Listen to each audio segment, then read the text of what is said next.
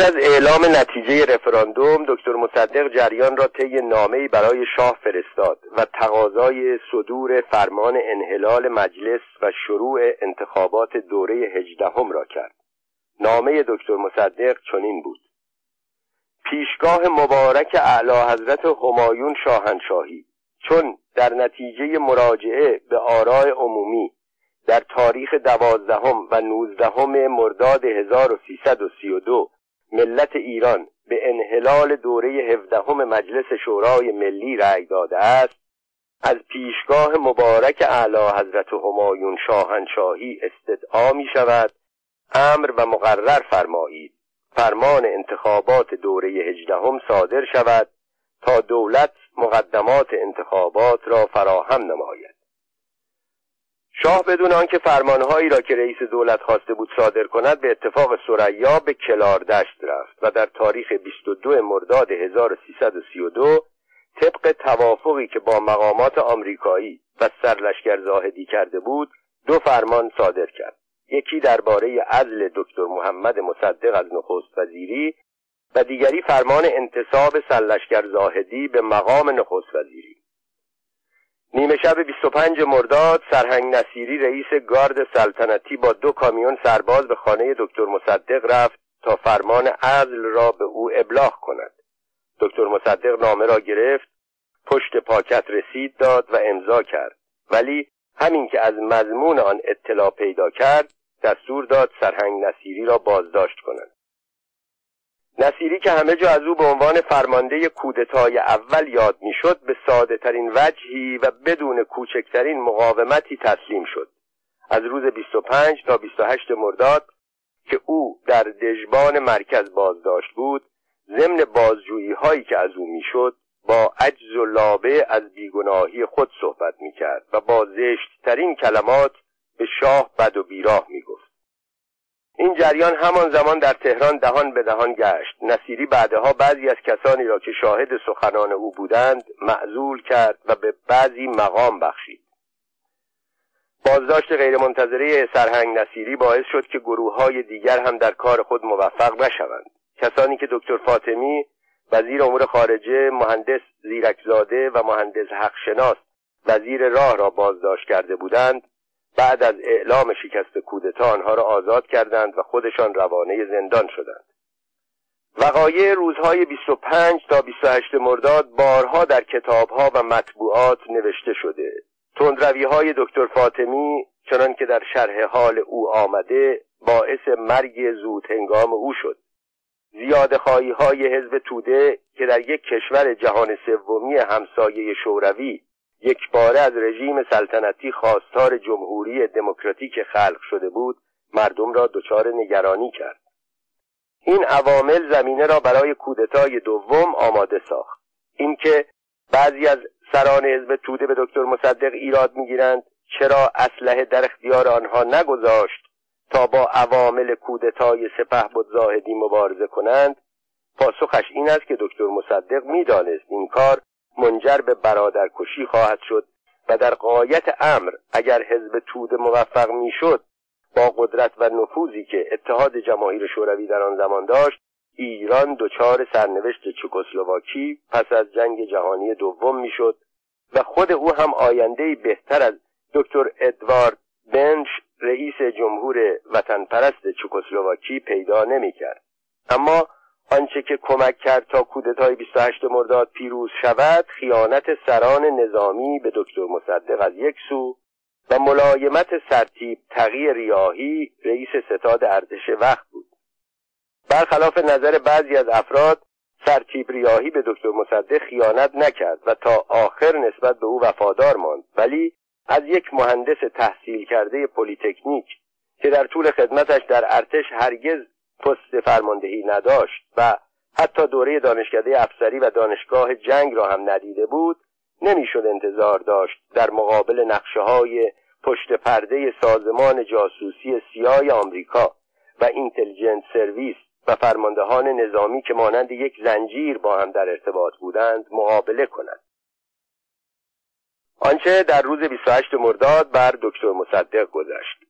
ساعت پنج صبح چهارشنبه 28 مرداد در خانه شماره 109 خیابان کاخ. از صبح زود دکتر مصدق به تلفن خانه دستور داد چند تن از وزرای کابینه را به خانهاش دعوت کنند. شاه رفته بود. کشور دچار شور و هیجان شده بود و او نخست وزیری بود که از مجلس اختیارات تام داشت. اما دکتر مصدق می‌خواست کارها قانونی انجام بگیرد. بعضی فرمانها و قانونها بودند که میبایست حتما توشیح شوند.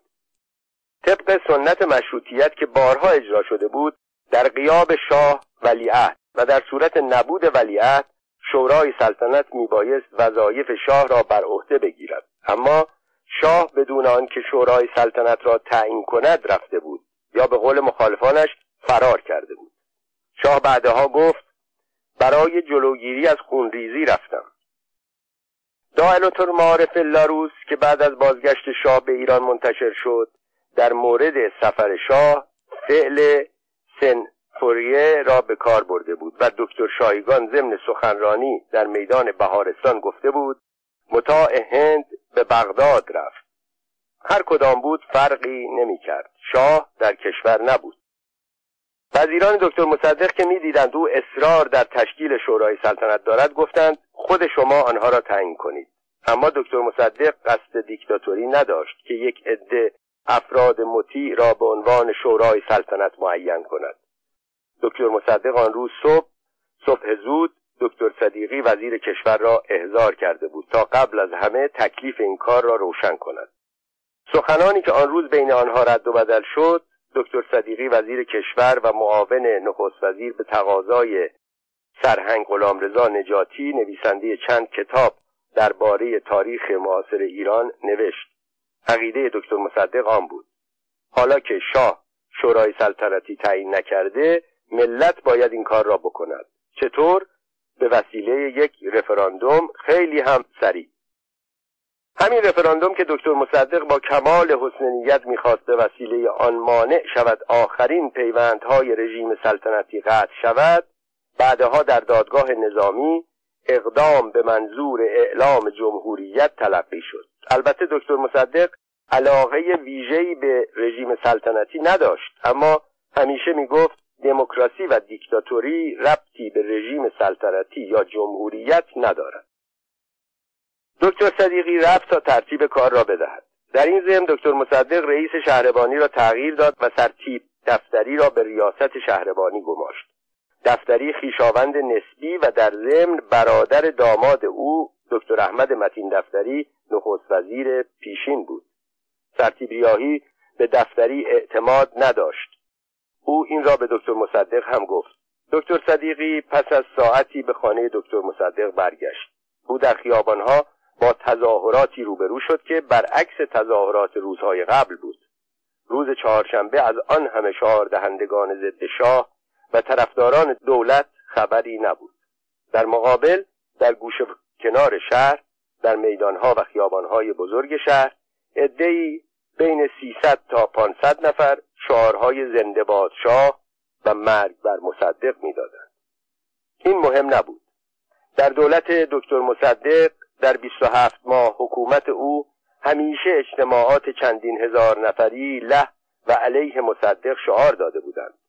آنچه دکتر صدیقی این مرد شریف پاک و وطن دوست را در آن روز نگران کرد همراهی نیروهای نظامی با آنها بود.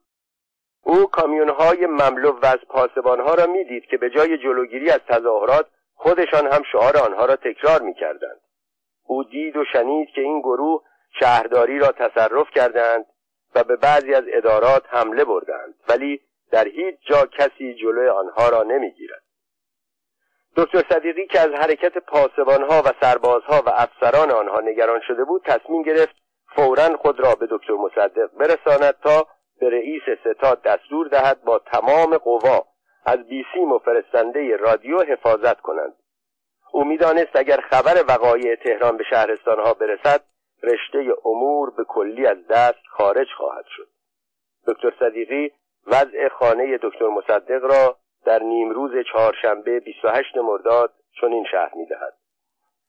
در خیابان کاخ نزدیک خانه آقای دکتر مصدق چند تانک مستقر شده بود و عدهای سرباز از خانه نخست وزیر محافظت می‌کردند. وارد اتاق نخست وزیر شدم. جمعی را در حال انتظار و تفکر دیدم. دانستم خبر حوادث شهر به آنجا هم رسیده. محازا آقای دکتر مصدق از من پرسیدند چه خبر دارید؟ گفتم اوضاع خوب نیست ولی نباید ناامید بود. امید دکتر صدیقی مانند دکتر مصدق و دیگران به مردم بود. صدیقی بار دیگر نظر خود را درباره حفظ مرکز بیسیم و رادیو اعلام کرد ولی ظاهرا سرتیب ریاهی در این باره به دکتر مصدق گزارش داده بود که به افسران زیر دست خود اعتماد ندارد و هر دسته را برای جلوگیری از تظاهر کننده ها میفرستد به آنها میپیوندند با این وضع آشکار بود که کارها طبق یک برنامه منظم پیش می رود. صدای تیراندازی از کوچه های اطراف خانه دکتر مصدق نشان می‌داد که بین مهاجمان و محافظان خانه دکتر مصدق جنگ در گرفت. در این لحظه تلفن مخصوص دکتر مصدق زنگ زد. همراهان برای آنکه او در مکالمه راحت باشد نخست وزیر را تنها گذاشتند و به اتاق هیئت وزیران رفتند. صحنه آن اتاق را دکتر صدیقی اینطور توصیف می کند مهندس کاظم حسیبی متفکر در گوشه روی صندلی نشسته بود. دکتر سید علی شایگان و مهندس سید احمد رضوی روی فرش دراز کشیده بودند. دکتر فاطمی روی صندلی روبروی مهندس حسیبی نشسته بود. کسانی که آن روز در خانه دکتر مصدق حاضر بودند اینطور یادداشت شده. دکتر محمد مصدق نخست وزیر. دکتر غلام حسین صدیقی نایب نخست وزیر و وزیر کشور. مهندس سید احمد رضوی نایب رئیس مجلس شورای ملی. محمد نریمان نماینده مجلس. مهندس کاظم حسیبی نماینده مجلس. دکتر سید علی شایگان نماینده مجلس. مهندس احمد زیرکزاده نماینده مجلس. مهندس سیف الله معظمی وزیر پست و تلگراف. بشیر فرهمند رئیس رادیو. ملکوتی دبیران خازنی کارکنان نخست وزیری سرهنگ علی دفتری سروان ایرج داورپناه محافظان خانه نخست وزیر و سه سرباز مجروح. ساعت پانزده صداهایی از رادیو که در اتاق مجاور بود به گوش رسید. رادیو تهران ساعتی خاموش بود. معلوم می‌شد مخالفان اداره رادیو را هم اشغال کردهاند. بعد از آنکه لحظاتی صداهای عجیب و غریبی از رادیو به گوش رسید یک بار دیگر صدا قطع شد. با قطع شدن صدا برای چند لحظه نور امیدی در دل کشتی شکستگان درخشید. آیا واقعی 25 مرداد تکرار شده است؟ ارتش هنوز در دست دولت بود. سرتیبریایی رئیس ستاد ارتش که به مصدق وفادار مانده بود در دفتر خود حضور داشت. در این موقع از رادیو صدای سرود شاهنشاهی به گوش رسید. بعد سید مهدی میرشرافی و مهدی پیراسته و دیگران با هیجان و به صورت فریاد سخنانی ایراد می‌کردند. یکی از آنها گفت دکتر سنجابی و دکتر فاطمی به دست مردم قطع قطعه شدند. در این لحظه صدای گریه دکتر مصدق به گوش رسید. همه به اتاق او رفتند. معلوم شد ایشان هم شنیدند که دکتر فاطمی و دکتر سنجابی را تظاهر کننده ها دستگیر کرده و کشتند. برای آنکه به دکتر مصدق ثابت کنند خبر دروغ است دکتر فاطمی را به اتاق دکتر مصدق بردند و او را قانع کردند که خبر مربوط به سنجابی هم حتما دروغ است. قصد کسانی که این خبرها را منتشر کردند تضعیف روحیه مردم است. در این موقع سرهنگ عزت الله ممتاز که مأمور حفظ خانه دکتر مصدق بود وارد اتاق شد. او گفت مهاجمین با تانک های شرمن که خیلی نیرومندتر از تانک های مدافعین است به ما حمله می کنند ولی من و سایر مدافعان تا جان در بدن داریم و تا آخرین نفس به وظیفه سربازی خود عمل خواهیم کرد. سخنان او در آن شرایط آنچنان موثر بود و به طوری در حاضران اثر گذاشت که دکتر مصدق او را پیش خواند و پدرانه در آغوش گرفت و گونه های او را بوسید. شلیک تیر که در آغاز کم بود شدت گرفت. گلوله های توپ بیش از همه به اتاق دکتر مصدق اصابت می کرد هر گلوله قسمتی از سقف و دیوار را میریخت. زمانی که گلوله ها به شیروانی یا درهای آهنی می‌خورد صداها وحشتناکتر می‌شد. بین حاضران درباره اینکه چه باید کرد بحث در گرفت. اول لازم بود دکتر مصدق را از اتاق خودش که هدف مورد نظر مهاجمین بود دور کنند. ولی دکتر مصدق حاضر نمی‌شد اتاق را ترک کند. می‌گفت شما بروید من میمانم. کشتیبان حاضر نبود کشتی را که در حال غرق شدن بود ترک کند. دکتر صدیقی می نویسد در این موقع زنگ تلفن مخصوص دکتر مصدق به صدا درآمد. دکتر مصدق دکمه پایین تلفن را فشار داد. می‌خواست مکالمه را همه بشنوند. ترتیب ریاهی رئیس ستاد گزارش می‌داد. بلوا کنندگان نقاط حساس را گرفتند و مرکز بیسیم را اشغال کردند. خوب است اعلامیه ترک مقاومت صادر بفرمایند. مصدق تقریبا فریاد کشید. آقا چه اعلامیه ای ترتیب ریاهی تقریبا با حالت گریه و با کلام مقطع گفت جناب آقای نخست وزیر مسلحت در این است. با شنیدن این جملات از سوی رئیس ستاد که وظیفهش دفاع از نخست وزیر و کشور در برابر مهاجمان بود روشن شد که ستاد ارتش نیز اشغال شده و سرتیب ریاهی در مقابل اسلحه مهاجمان ناچار به گفتن این سخنان شده است. سرتیب فولادوند از سوی مهاجمین ولی در ظاهر به عنوان مشاوری از سوی ارتش به خانه دکتر مصدق آمد و گفت با وضع فعلی تیراندازی دو دسته از نظامیان به سوی یکدیگر جز کشتار نتیجه ندارد. جان خود شما و همراهانتان هم در خطر است. اعلامیه ای صادر بفرمایید و دستور ترک مقاومت بدهید.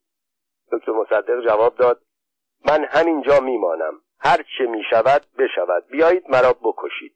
در همین موقع انفجار چند گلوله توپ اتاق نخست وزیر را به لرزش درآورد. از میان حاضران مهندس رضوی پیشنهاد کرد اعلامیه می نویسیم و خانه را بدون دفاع اعلام می کنیم دکتر مصدق پذیرفت. مهندس رضوی اعلامیه زیر را نوشت. جناب آقای دکتر مصدق خود را نخست وزیر قانونی می دانند. حال که قوای انتظامی از اطاعت خارج شدهاند ایشان و خانه ایشان بلا دفاع اعلام می شود از تعرض به خانه معظم الله خودداری شود. مهندس رضوی دکتر شایگان محمود نریمان و مهندس زیرکزاده آن را امضا کردند و به سرتیب پولادوند دادند. مهندس رضوی برای آنکه مهاجمان از تیراندازی خودداری کنند ملحفه تخت خواب نخست وزیر را برداشت و به سربازان داد تا روی بام نصب کنند. بعد از دادن اعلامیه و افراشتن پرچم سفید تیراندازی شدیدتر شد. معلوم بود این هم حیلهای برای تضعیف روحیه مدافعان بود.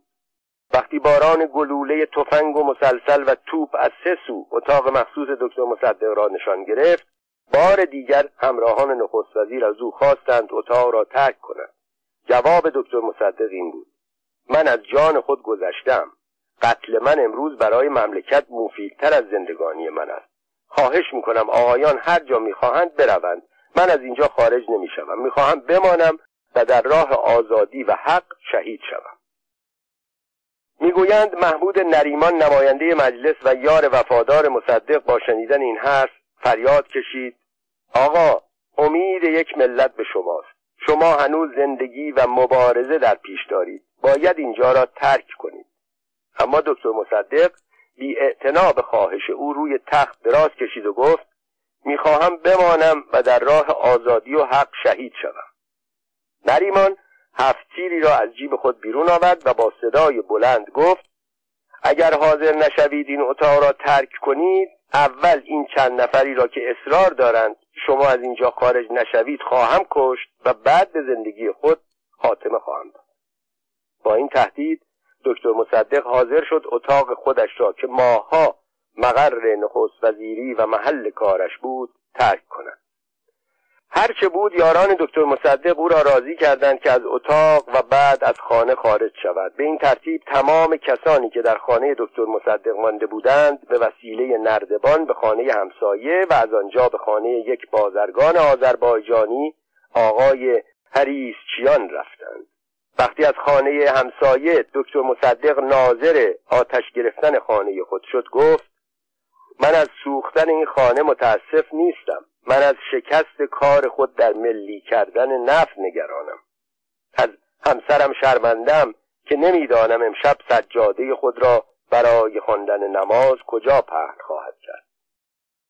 نگرانی همراهان دکتر مصدق از این بود که عده اوباش به دکتر مصدق حمله کرده و نسبت به او اساءه ادب و ضرب و شتم کنند آخرین نکته هایی که درباره وقایع این روز باید گفت این است که وقتی دکتر مصدق و یارانش طی گریز خانه به خانه به منزل خاری از سکنه هریسچیان رفتند و مستخدم به او که به سبب گرمای تابستان به شمیران رفته بود خبر داد که نخست وزیر و هم عدهای از همراهانش به آنجا آمدند و کسب تکلیف کرد او گفت آقایان شب را با اطمینان خاطر در خانه من بمانند. جان و مال من فدای دکتر مصدق. چون دولت جدید به وسیله رادیو دکتر مصدق را احضار کرده بود و هر آن بیم آن می‌رفت رجاله و اوباش که در شهر دنبال رهبران جبهه ملی میگشتند برای آنها مزاحمت فراهم سازند پس از مشاوره تصمیم گرفته شد به وسیله مهندس شریف مامی خیشاوند مهندس معظمی وزیر پست و تلگراف و تلفن دکتر مصدق به سلشگر زاهدی اطلاع بدهند تا هنگام حرکت دکتر مصدق از خیابان کاخ تا شهربانی مزاحمتی برایشان فراهم نشود. دکتر مصدق را اول به شهربانی بردند. بعد او را به باشگاه افسران که مقر کار سپهبد زاهدی بود هدایت کردند. وقتی دکتر مصدق و دکتر صدیقی و دکتر شایگان به طبقه دوم باشگاه رسیدند سلشگر زاهدی و عدهای از افسران بازنشسته و شاغل مانند سرتیب نعمت الله نصیری رئیس گارد سلطنتی که همان روز درجه گرفته بود و سرتیب فولادوند همان که به خانه دکتر مصدق رفت تا اعلامیه ترک مقاومت را بگیرد حضور داشتند. زاهدی با لباس تابستانی پیراهن آستین کوتاه و شلوار نازک تابستانی جلو آمد و به دکتر مصدق سلام نظامی داد. سلشگر زاهدی مدتی رئیس شهربانی دکتر مصدق بود. و با احترام گفت من خیلی متاسفم که شما را در اینجا می‌بینم. حالا بفرمایید در اتاقی که برایتان حاضر شده استراحت کنید. دکتر مصدق دستش را جلو برد. با دشمن خود دست داد و به بازداشتگاه جدیدش رفت. روز بعد او را به زندان لشکر دو زرهی بردند تا به گفته نخست وزیر جدید به خاطر عملیات خلافی که در زمان نخست وزیری خود مرتکب شده و به اتهام توطعه و خیانت و قیام بر ضد حکومت قانونی و رژیم مملکت محاکمه شود. دکتر مصدق و دادگاه نظامی. دکتر مصدق از 29 مرداد 1332 تا 17 شهریور آن سال در باشگاه افسران زندانی بود. در آن روز او را به سلطنت آباد بردند. حکم بازداشت موقت او را سرتیب آزموده دادستان ارتش صادر کرد. سلطنت آباد یکی از قصرهای ییلاقی ناصرالدین شاه بود. محاکمه او در تالار آینه قصر سلطنت آباد که بعدها تبدیل به سالن سینمای باشگاه افسران لشکر شده بود برگزار شد و زندان او هم در ساختمان مجاور قرار داشت. در آغاز ریاست دادگاه بدوی را سلشگر افخمی بر عهده داشت. سلشگر افخمی از کسانی بود که روز 28 مرداد با تانک به خانه دکتر مصدق حمله کرده بود. به این علت او نمی‌توانست رئیس دادگاه بیطرفی باشد. بازجویی از دکتر مصدق همانجا آغاز شد. دکتر مصدق در نخستین جلسه بازجویی شغل خود را نخست وزیر ایران اعلام داشت و به بازداشت خود اعتراض کرد. اما دادگاه حکم بازداشت را ابرام کرد. مصدق در جلسه دوم دست به اعتصاب غذا زد. او از همان آغاز کار نشان داد که از متهمان عادی نیست که با سر به زیر افتاده هر گونه فشار و تحمیل دادگاه نظامی را قبول کند و تقاضای عفو و بخشش نماید. آزموده برای دکتر مصدق تقاضای اعدام کرد. این برای دکتر مصدق مهم نبود. هدف او از حضور در دادگاه آن بود که صدایش را به گوش ملت برساند. دکتر مصدق سعی داشت در دادگاه نظامی چند چیز را ثابت کند. یک آیا شاه چنان که در روز 22 مرداد انجام داد حق عزل نخست وزیر را داشت یا نه؟ دکتر مصدق می گفت از این نظر به فرمان عزل خود ترتیب اثر نداد که طبق قانون اساسی پادشاه مشروطه حق عزل و نصب وزیران را ندارد. آزموده به استناد یکی از اصول قانون اساسی که عزل و نصب وزیران را مختص پادشاه می‌دانست دکتر مصدق را متمرد و یاقی معرفی می‌کرد. اما آن اصل با اصل دیگر قانون اساسی که می‌گفت پادشاه از مسئولیت مبراست تناقض داشت. دو طبق قانون محاکمه وزیران باید در دیوان کشور انجام گیرد نه در یک دادگاه نظامی. دکتر مصدق تا آخر محاکمه خود را غیرقانونی می‌دانست. سه. دکتر مصدق در دفاعیات خود از محدوده 28 مرداد دور می‌شد و کودتای سوم اسفند 1299 را نیز تحت سوال قرار می‌داد. در حالی که سرتیب آزموده می‌خواست بحث محدود به روزهای 25 تا 28 مرداد شود. به این ترتیب محاکمه دکتر مصدق پس از مدت کمی به محاکمه رژیم محاکمه انگلستان محاکمه کودتای سوم اسفند 1299 و محاکمه کودتای 28 مرداد 1332 تبدیل شد. اما دکتر مصدق در عین حال که به شدت به دادگاه و ادعانامه دادستان حمله می کرد از یک چیز می ترسید از اینکه دادگاه به بهانه‌ای هر چه باشد سری اعلام شود و او نتواند حرفهای خود را آنچنان که می‌خواهد به اطلاع ملت ایران برساند. او هر وقت کمی تند می‌رفت و سرتیب آزموده با استفاده از این حربه او را تهدید به سری شدن دادگاه می‌کرد دکتر مصدق آرام می‌شد. ولی نه آنقدر که همه حرفها را نزند. او می‌دانست تا کجا برود و کجا توقف کند. محاکمه دکتر مصدق که در آغاز تبدیل به یک محاکمه ملی شده بود پس از اندکی به صورت یک محاکمه بین المللی درآمد. روزنامه های معتبر جهان به آن نظر داشتند و برای حضور در آن خبرنگار میفرستادند و درباره آن بحث می‌کردند. از سوی دیگر رژیم قصد داشت به جهانیان نشان بدهد که محاکمه عادلانه خواهد بود. به این جهت در دادگاه بدوی خبرنگاران داخلی و خارجی آزادانه شرکت می‌کردند و اجازه یافته بودند در جریان دادگاه حتی سخنان دکتر مصدق را به صورت کامل بنویسند. بعد از چند جلسه رئیس دادگاه عوض شد. سرلشکر مقبلی به جای سرلشکر افخمی به ریاست دادگاه رسید. او مردی ملایم و تحصیل کرده خارج بود. دست کم در ظاهر هیچ گونه دشمنی با دکتر مصدق نداشت. اما سرتیب آزموده دادستان هیچ فرصتی را برای حمله به دکتر مصدق از دست نمی‌داد. به طوری که از همان آغاز کار رویارویی این دو توجه همگان را به خود جلب کرد. در یک سو دکتر مصدق بود مردی بزرگ با شهرت جهانی سخنوری چیر دست با فساحت کلام با اطلاعات وسیع با شست سال سابقه مبارزات سیاسی یک دنده لجوج و بیباک. در سوی دیگر ترتیب آزموده قرار داشت. مردی گستاخ حراف رسته از نام و ننگ که از هیچ چیز وحشت به خود راه نمی‌داد و به عنوان دادستان ارتش هر خطاکاری را مستحق اعدام می‌دانست.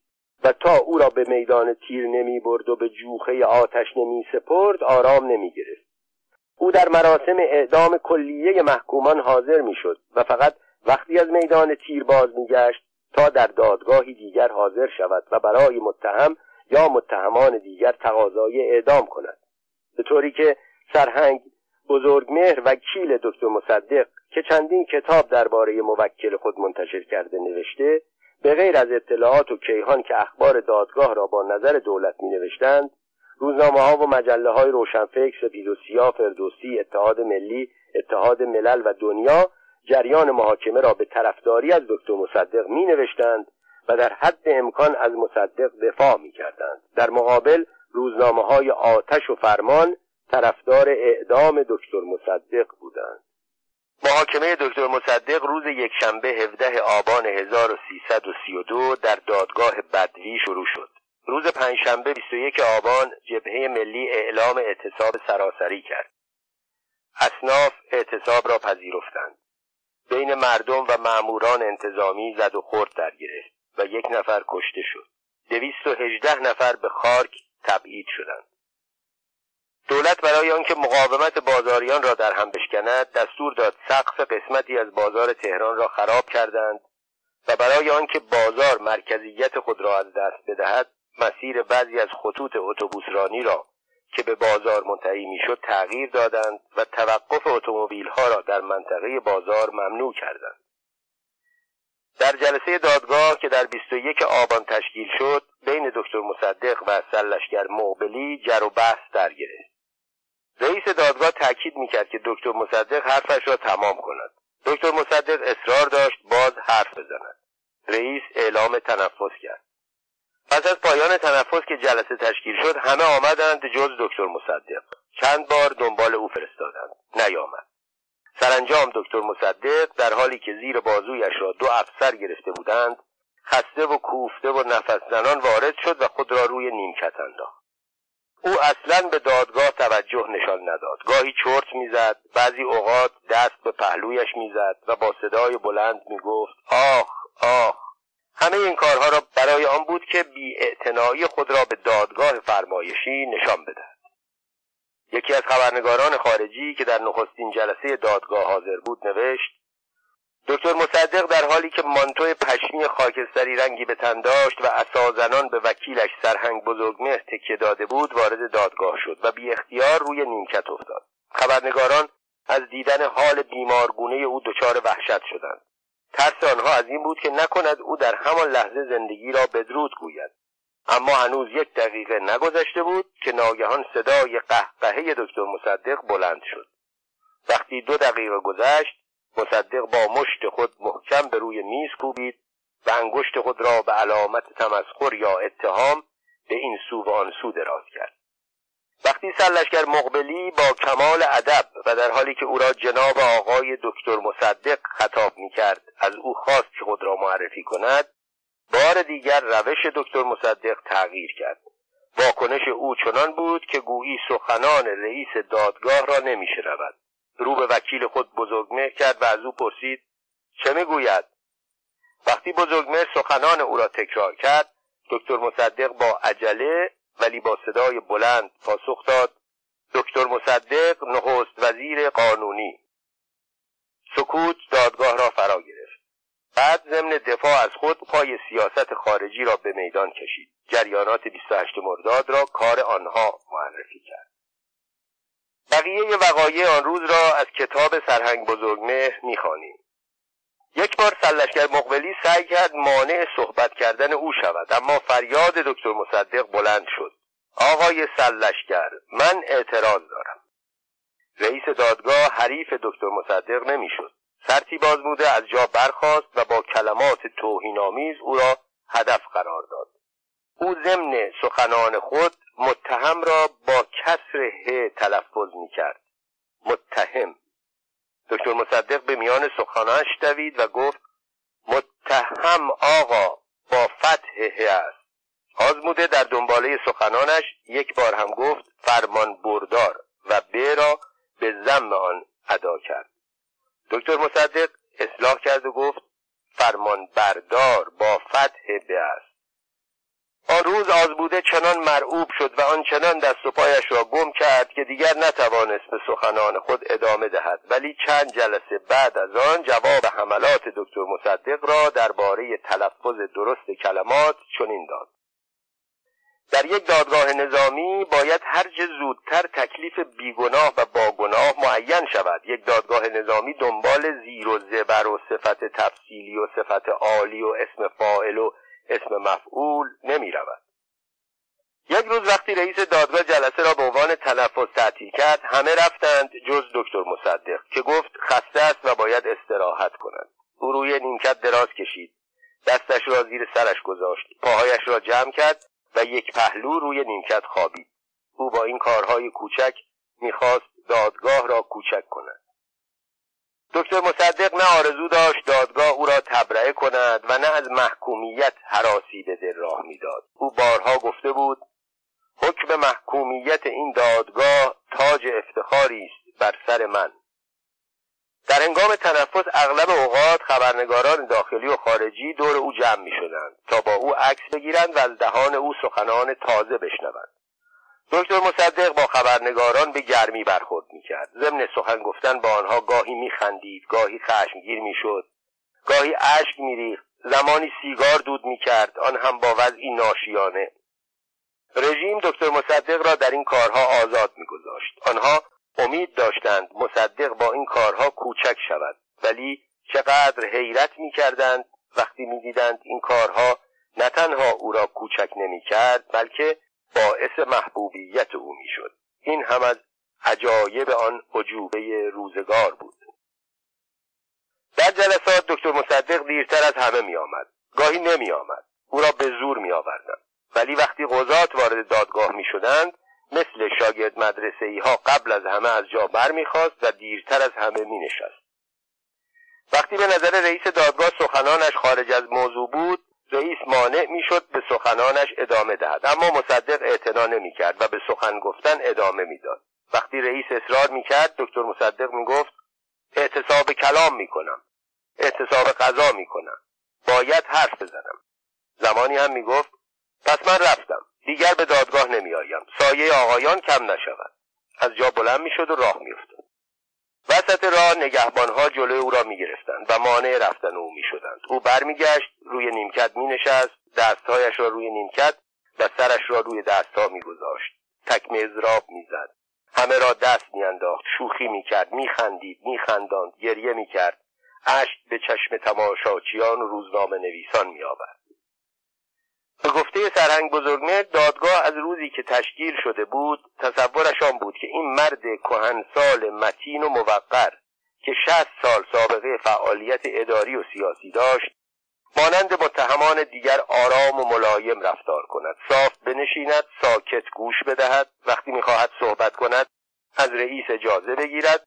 آنگاه از جا بلند شود با ملایمت لایحهاش را بخواند. وقتی رئیس می‌گوید خارج از موضوع است اطاعت کند و مثل یک گناهکار یا متهم نادم و سربزیر در انتظار صدور رأی بنشیند.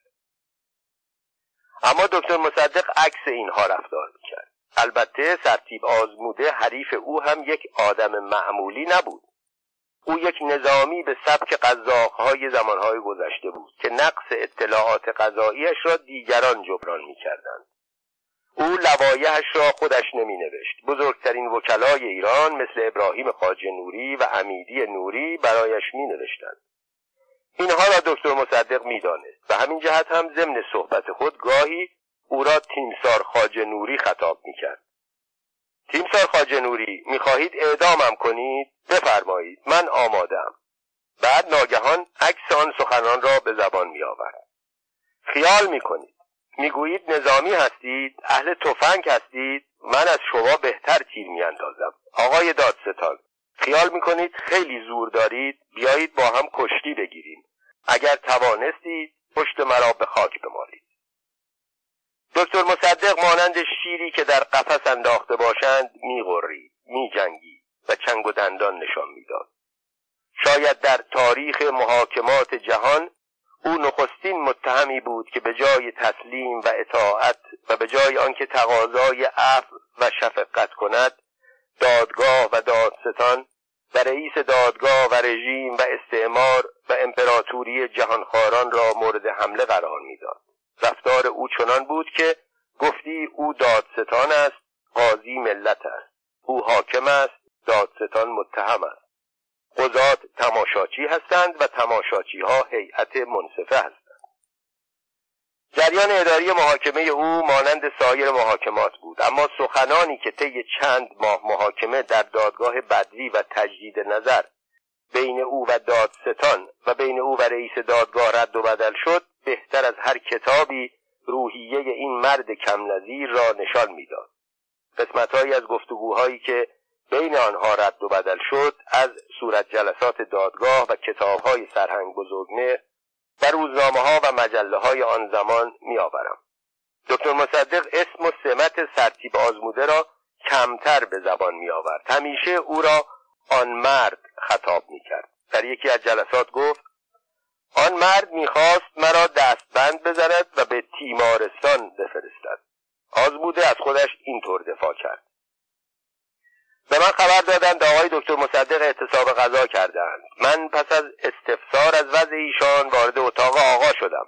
سلام عرض کردم. یک باره آقای دکتر مصدق از تخت جهیدند و با صدای بلند شروع به ناسزا گفتن کردند.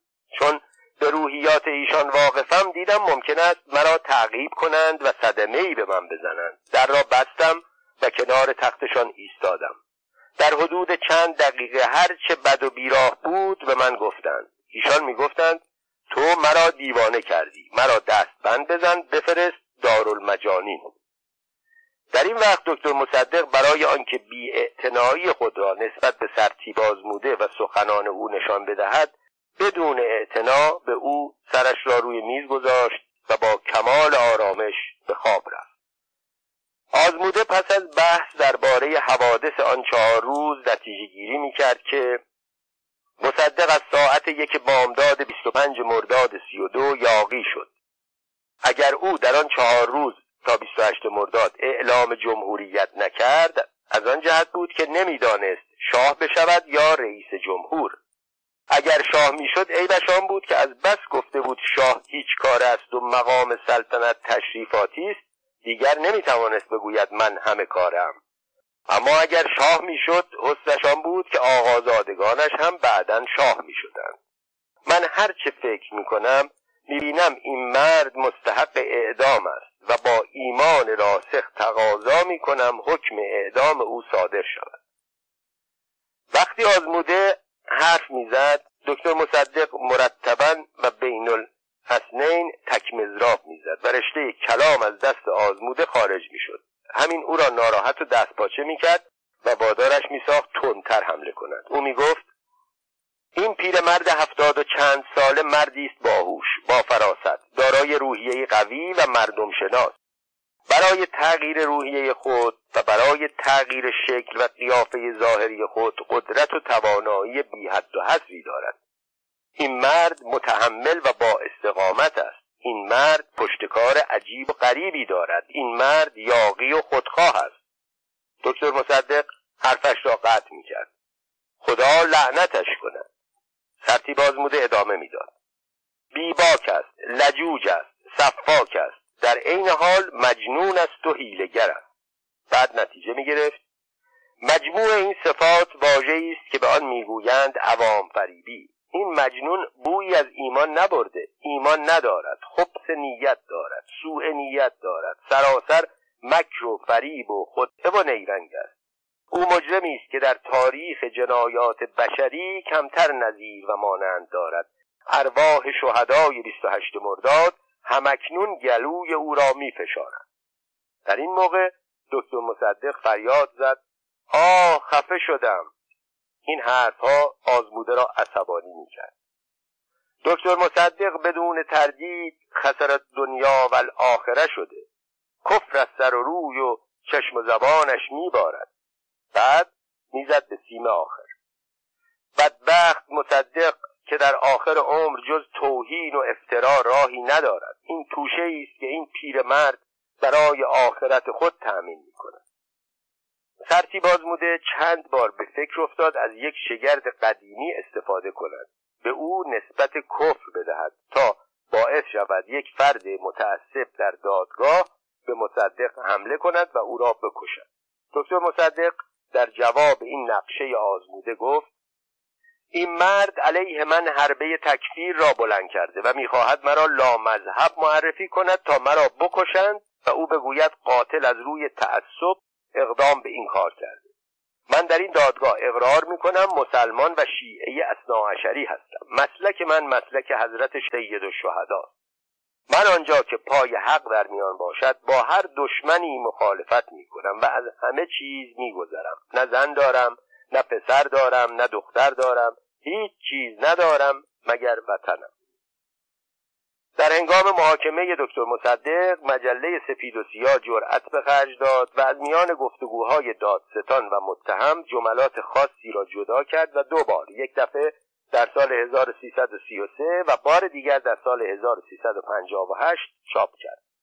قسمتی از این گفتگوها نشان می‌دهد که دکتر مصدق دادگاهی را که رژیم سعی می‌کرد به آن اقتدار و شخصیت بدهد چگونه به بازی می‌گرفت و جواب دادستان را چگونه می‌داد؟ نمونه از گفتگوهای یک بزرگ مرد با آن مرد. ترتیب آزموده دادستان. اگر شما نخست وزیرید چرا به هیئت دولت فعلی نامه نوشتید؟ دکتر مصدق. من نخست وزیر قانونی هستم. دادستان. اگر شما نخست وزیرید پس هیئت دولت شما کجاست؟ دکتر مصدق. در زندان هستند. دادستان این نامه را قرائت کردم. ملاحظه میفرمایید متهم هیئت دولت فعلی و نخست وزیر قانونی آن تیمسار زاهدی را به رسمیت می‌شناسد. دکتر مصدق.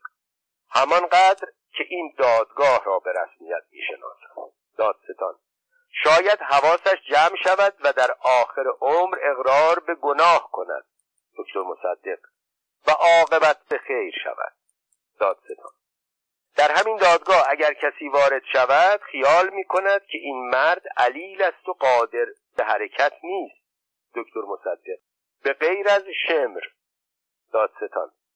مگر معجزه ای شود و این متهم بتواند از بند برهد؟ دکتر مصدق. مثلا فرار کند دادستان. اصناف دلشان از دست این مرد خون است. دکتر مصدق. محازا به خاطر او پنجشنبه بازار را بستند دادستان. این آقا سرش را زیر برف کرده خیال می‌کند همه کور و کر هستند. دکتر مصدق. استغفر الله دادستان. مفتخرم که بالاخره دکتر مصدق را وادار به اعتراف به گناه کردم. چون ارواح شهدای 28 مرداد گلوی او را می فشارند دکتر مصدق. آخ خفه کردند. دادستان. این متهم پنجاه و هشت سال اعمالش جز منفی بافی و عوام فریبی کار دیگری نبود. دکتر مصدق. پس انگلیسی ها را کی بیرون کرد؟ دادستان. این مرد به همه قوانین دنیا پشت پا زده بود و از همانجا و زیر پتو قانون وضع می کرد دکتر مصدق آن پتو را به شما بخشیدم. دادستان. هرگاه مقامی بخواهد تصمیمی غیر از آنچه که حافظ عظمت سلطنت باشد بگیرد باید بلا درنگ بغض او را کوبید و متلاشی کرد. دکتر مصدق. و در دهانش سرب ریخت. دادستان. رسالش را به مذمت از دین اسلام نوشته دکتر مصدق. لابد به دین مسیح در آمده بودم آزموده. متهم روزی گفت این دادگاه صلاحیت ندارد و روز دیگر خطاب به قضات گفت قربان هر پنج تایتان بروم. دکتر مصدق. ولی تا حال که نرفتم. حالا هی تفتین کن. من مخلص همه این آقایان هستم آزموده. صدای من چون خنجر به قلبش فرو می رود دکتر مصدق من فولاد قلبم. آزموده دکتر مصدق می‌خواست جمهوری برقرار کند. مصدق آزموده او با حزب توده هم دست بود. دکتر مصدق آزموده دکتر مصدق که خود را قهرمان مبارزه بر ضد استعمار می‌داند هیچ سندی در دست ندارد. دکتر مصدق یک قطعه کاغذ را که روی میز بود به سوی آزموده دراز کرد و گفت بفرمایید این هم سند. دکتر مصدق در جواب سخنان آزموده می گفت من اصلا میل ندارم روی این مرد را اشاره به سرتیب آزموده. ببینم نه در دادگاه نه در اتاق خودم. او در همین دادگاه روزی که گفتم نمی‌خواهم به دادگاه بیایم گفت من شما را دستبند می‌زنم و به دادگاه میآورم. وقتی گفت دستهای شما را دستبند می‌زنم و شما را به تیمارستان میفرستم گفتم این دستهای من. او خیال می‌کند من با این حرفها از میدان در می‌روم. خیال کرد من بچه ای هستم که از دستبند فرار می‌کنم. ای آقا من برای مرگ حاضر شدم. این مرد هی می‌گوید من دکتر مصدق را آوردم اینجا. من او را دستگیر کردم. من او را زندانی کردم. او نمی‌داند مرا سیاست خارجی به زندان آورد. او قادر نیست پشه ای را دستگیر کند. او هزار کار خلاف قانون کرده. خیال می‌کند در اینجا که نعره می‌کشد در پشت این میله ها در اینجا دکتر مصدق اشاره به میکروفونی که مقابل او بود کرد و از سرهنگ بزرگمر پرسید اسم این چیست؟ بزرگمر گفت بلنگو. مصدق گفت بله بلنگو. سرتی بازموده وقتی مشاهده کرد دکتر مصدق دادگاه را تحت شعا قرار داده او هم زد به سیم آخر. او یک روز حرف دکتر مصدق را که خطاب به سرهنگ بزرگمر وکیلش گفته بود پدر سوخته باشی اگر حرف بزنی رکیک تشخیص داد و به استناد آن تقاضای سری شدن دادگاه را کرد. ولی چون دادگاه با تقاضای او موافقت نکرد عقده خود را با رکیک ترین کلمات خالی کرد. گفت این غلام بچه دربارهای قاجاریه که دارای درجه دکتری در تمام فنون شرارت است چنان بلایی به روزگارش خواهد آمد که ثابت شود مادر دهر چون این نابکاری نزاییده واکنش دکتر مصدق در مقابل حرفهای سرتیب آزموده متفاوت بود. گاهی گوشهایش را می‌گرفت که سخنان او را نشنود. زمانی سرش را روی میز میگذاشت یعنی خواب است و چیزی نمیشنود. اما یک بار هم عصبانی می‌شد. از جا بلند می‌شد و به صدای بلند اعتراض می‌کرد. تو مرخص نیستی این حرفا را اینجا بزنی. وظیفه تو این است که در حدود قانون صحبت کنی. به تو می‌گویم در حدود قانون حرف بزن. فهمیدی؟ اما سرتیب آزموده دور برداشته بود. او در توصیف دکتر مصدق می‌گفت او لجوج خودخواه سنگدل و تهمت زن است. وجودش آکنده از سالوس و ریاض. مغز علیل و مالی خولیایی دارد. روحی شرور در بدن علیلش جای دارد. او اصلا معتقد به هیچ اصل و اصولی نیست. اشک تمساه میریزد و عراجیف می‌گوید. بیان او یاوه و بیهوده است. دائما سفسته و مغلطه می‌کند. جستهایی می‌گیرد که حتی چارلی چاپلین همین جست را به خود نمی‌گرفت. این دست خداست که او را وادار کرده خودش را اسباب مزحکه دنیا بکند. سخنان بی سر و تهی به هم میبافد میگرید میخندد میخوابد تا وضع مسخره به خود بگیرد و آبروی ما را در دنیا ببرد. عکس العمل دکتر مصدق در پاسخ به آزموده متفاوت بود. گاهی سخنان او را با کلماتی تندتر جواب می‌داد. زمانی بیاعتنایی در پیش می‌گرفت. موقعی که آزموده حرف می‌زد سرش را روی میز میگذاشت و وانمود می‌کرد به خواب رفته است او یک روز خطاب به آزموده گفت تو چه هستی؟ تو یک آلت هستی که داری میرخسی این مرد اشاره به آزموده و خطاب به رئیس دادگاه.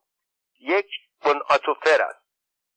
در پرانتز بناتوفر در زبان فرانسه به کلفت هایی می‌گویند که همه کارهای خانه را انجام میدن سرلشکر مقبلی چون معنی این اصطلاح را نمی‌دانست به سخنان او اعتراضی نکرد. از این رو دکتر مصدق گفت اون آتوفر یعنی کسی که همه کار می کند هم آش میپزد هم جارو می کند هم رخت می شورد این آقای دادستان هم در این دادگاه همه کار است همه کاری می کند اشاره دکتر مصدق به وضع آزموده بود. ظاهرا در دادگاه های بدوی و تجدید نظر سلشکر افقمی، سلشکر مقبلی و سلشکر جوادی رئیس دادگاه بودند. اما این ترتیب آزموده بود که دادگاه را اداره می کرد.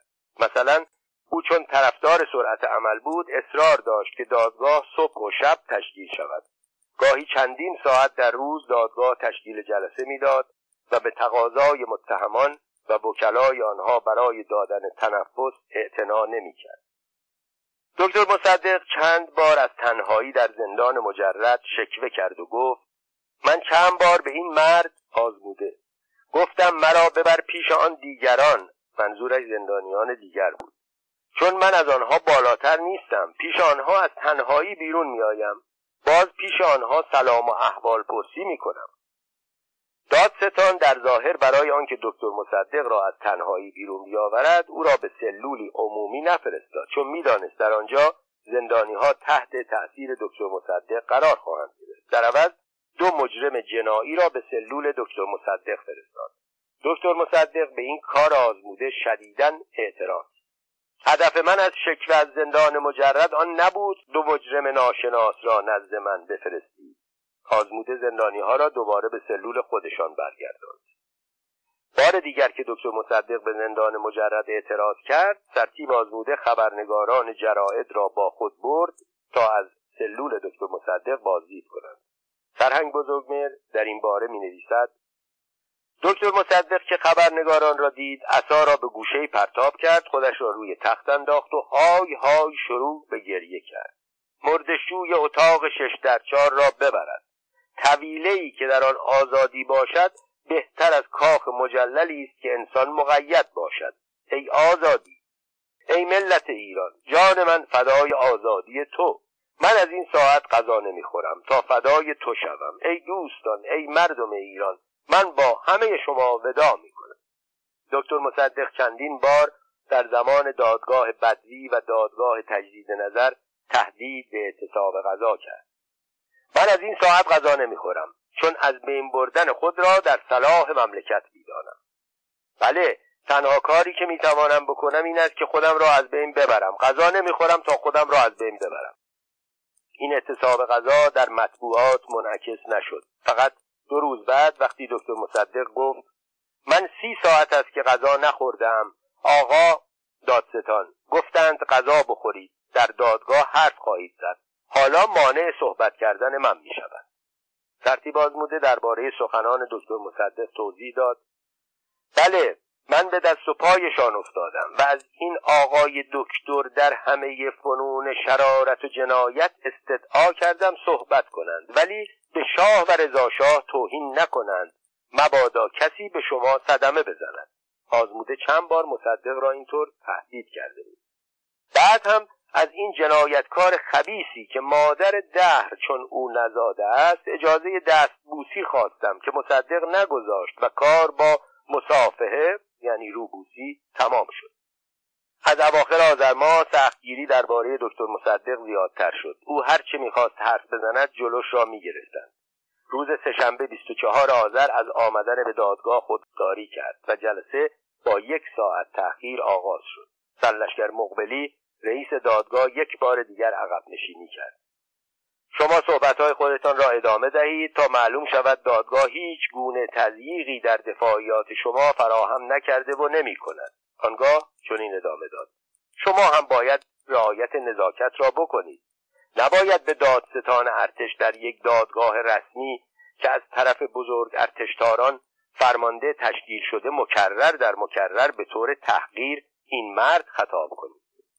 از روز پنجشنبه 19 آذر ناگهان و بدون مقدمه دکتر مصدق را از سلطنت آباد به پادگان قصر که مقر لشکر دو زرهی بود انتقال دادند و محاکمه او نیز در سالن باشگاه پادگان زرهی برگزار می‌شد.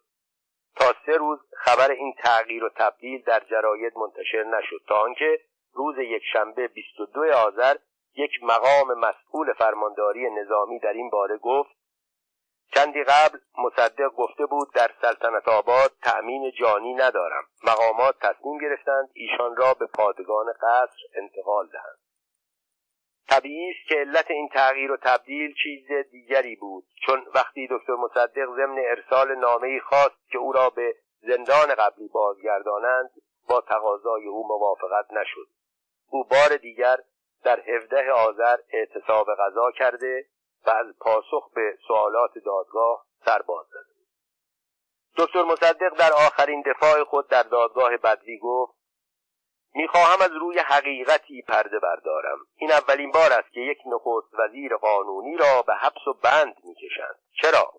برای من خوب روشن است. می‌خواهم طبقه جوان مملکت که چشم و چراغ و مایه امید مملکت هستند علت این شدت عمل را بدانند و از راهی که برای ترد نفوذ استعماری بیگانگان پیش گرفتند منحرف نشوند و از مشکلاتی که در پیش دارند نهراسند و از راه حق و حقیقت باز نمانند.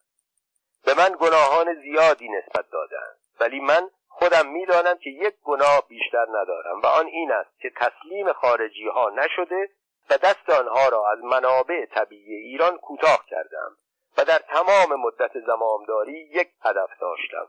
و آن این بود که ملت ایران بر مقدرات خود مسلط شود و هیچ عاملی جز اینکه ملت در تعیین سرنوشت مملکت دخالت کند نداشتم. روز سیوم آذر 1132 دادگاه بدوی فوقالعاده نظامی بعد از 35 جلسه دادرسی رأی خود را دایر بر سه سال محکومیت دکتر مصدق صادر کرد. روز 29 آذر از سوی دربار نامه‌ای به مضمون زیر به دادگاه ارسال شده بود. اعلی حضرت همایونی به پاس خدمات آقای دکتر مصدق در سال اول نخست وزیری از حقوق خود صرف نظر کردند. با رسیدن این نامه حال و هوای دادگاه عوض شد ولی سرتیب آزموده که تقاضای اعدام دکتر مصدق را کرده بود و امیدوار بود دادگاه دست کم او را به حبس ابد محکوم سازد از سه سال محکومیت او سخت ناراحت شد. دکتر مصدق از دادگاه تقاضای فرجام کرد. نوشت از این رأی خلاف قانون که از یک دادگاه غیرقانونی و بدون صلاحیت صادر شده طبق ماده 59 قلایحه قانونی دادرسی و کیفر ارتش مصوب 15 فروردین ماه 1132 که احکام فوقالعاده را قابل رسیدگی فرجامی می‌داند تقاضای فرجام می نمایم سیوم آذر 1332 تقاضای فرجام را دکتر مصدق به استناد لایحه قانونی که به موجب اختیارات خود تصویب کرده بود نمود. ولی چون ممکن بود این قانون مورد قبول قرار نگیرد دکتر مصدق در زیر آن نوشت به نظر خودم باقی و استوار هستم و تقاضای فرجام دارم. ولی اگر اصرار هست که تمام جریان این محاکمه برخلاف اصول و قوانین رسیدگی شود بدون اینکه ذکر این عبارات نسبت به حق فرجام این جانب لطمه ای وارد کند و مانع جریان و تعقیب پرونده در دیوان کشور گردد تقاضای تجدید نظر دارم. سه دیما 1132 دکتر محمد مصدق.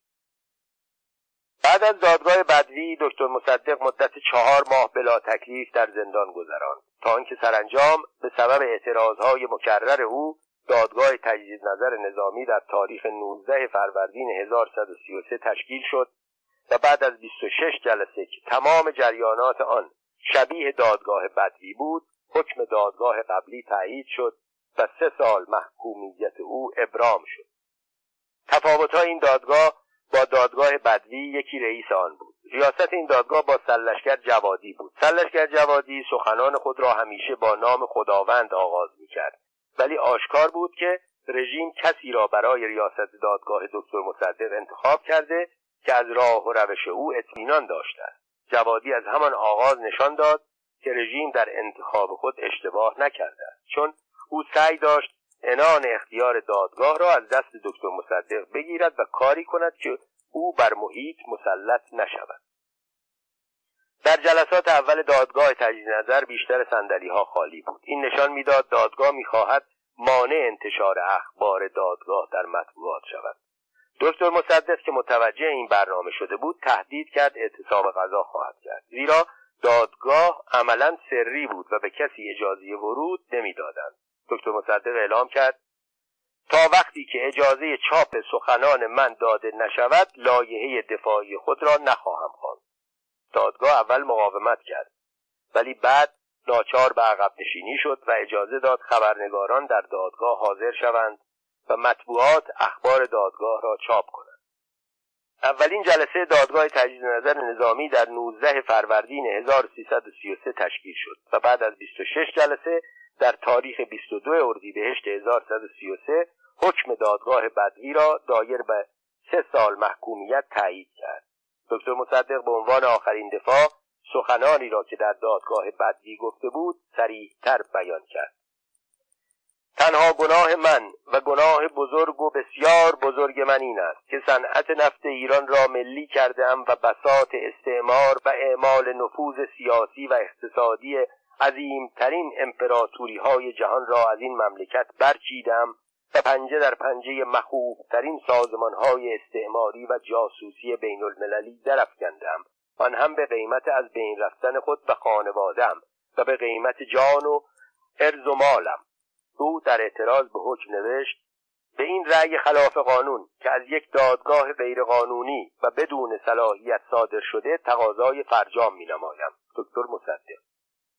دکتر مصدق نشان داد که هشت ماه زندان در سلطنت آباد و لشکر زرهی کوچکترین تأثیری در روحیه او نداشته کلام آخر درباره دکتر مصدق.